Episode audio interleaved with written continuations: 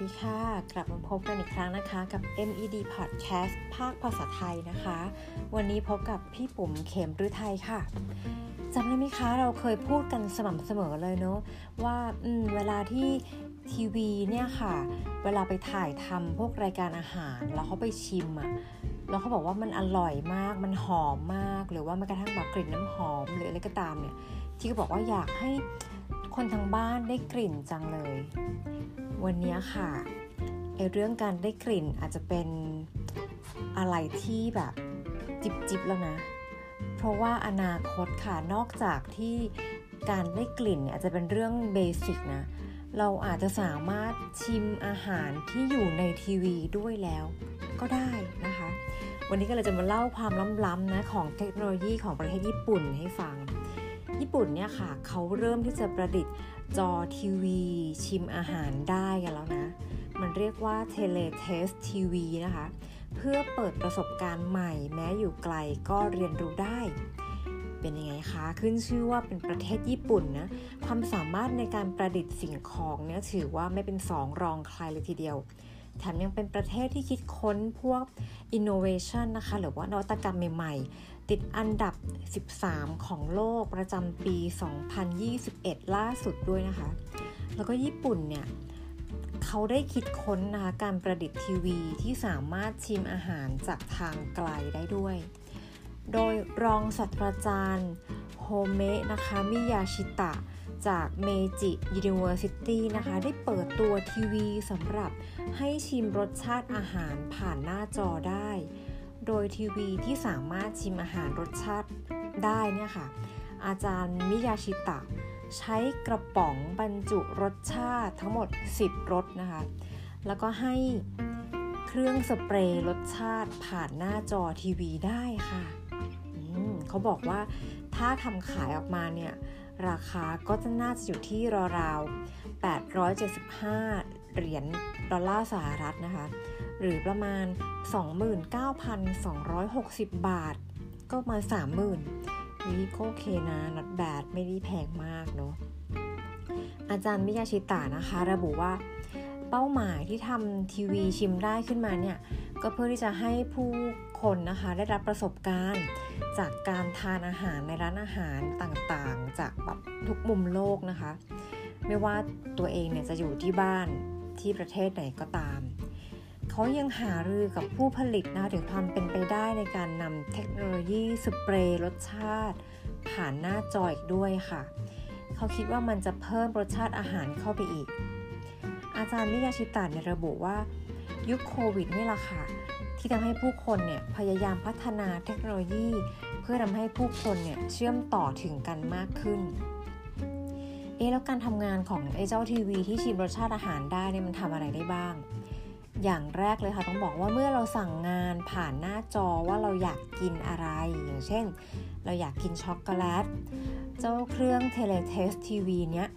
จะพ่นสเปรย์อาหารรสชาติ ที่เราต้องการอยากจะชิมอะค่ะ ผ่านแผ่นหน้าจอที่ออกแบบมาให้ใช้แบบครั้งเดียวทิ้ง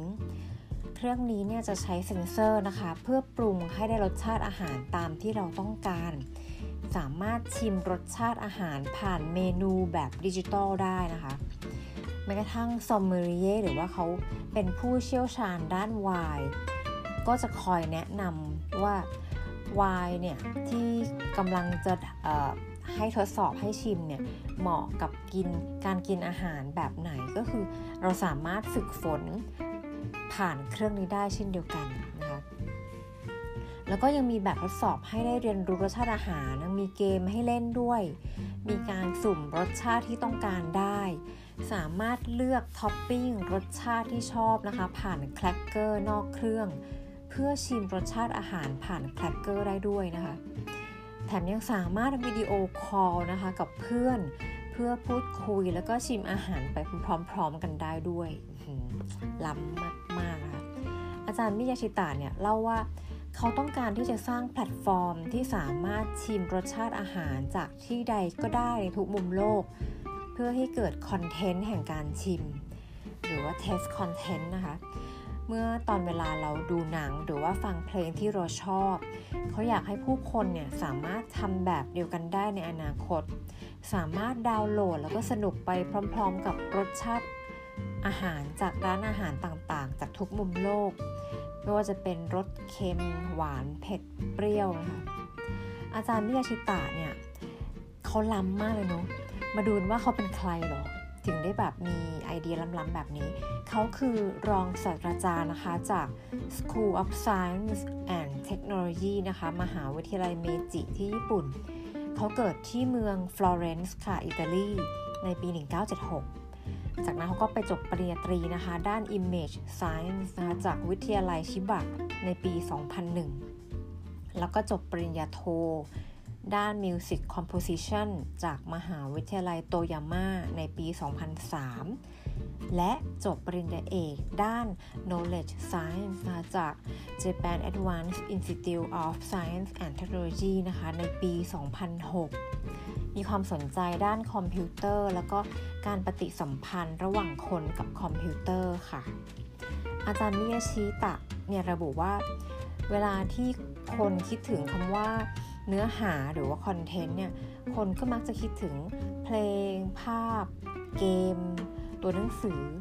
แต่เขาคิดว่ามันมีอะไรมากกว่าเนื้อหาที่ว่ามาทั้งหมดนี้นะคะสำหรับญี่ปุ่นกฎหมายที่จะให้คำนิยามคอนเทนต์ว่า เป็นบางสิ่งที่พัฒนา